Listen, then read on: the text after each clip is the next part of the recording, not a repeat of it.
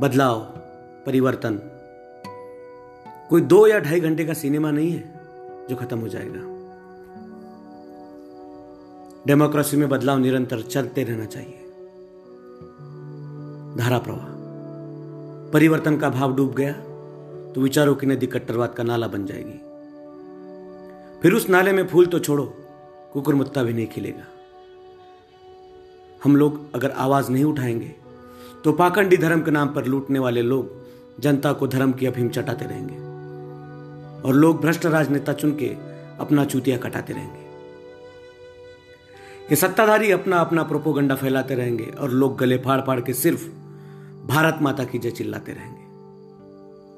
लेकिन इस पूरी कहानी में एक सिल्वर लाइन भी है कि तुम्हारे पास सवाल करने का अधिकार है। तो बहुत हुआ सम्मान, पहले सवाल करो। डेमोक्रेसी की ऐसी की तैसी ना हो जाए। इसलिए बदलाव परिवर्तन करना ज़रूरी है। आवाज़ नहीं उठाओगे तो भक्त बनकर रह जाओगे। बुज़ुर्गों के भक्त मत बनो, भागीदार बनो। आखिर तुम्हारा भी देश, गाँव, शहर है। याद है ना, आपका अपना नितिन।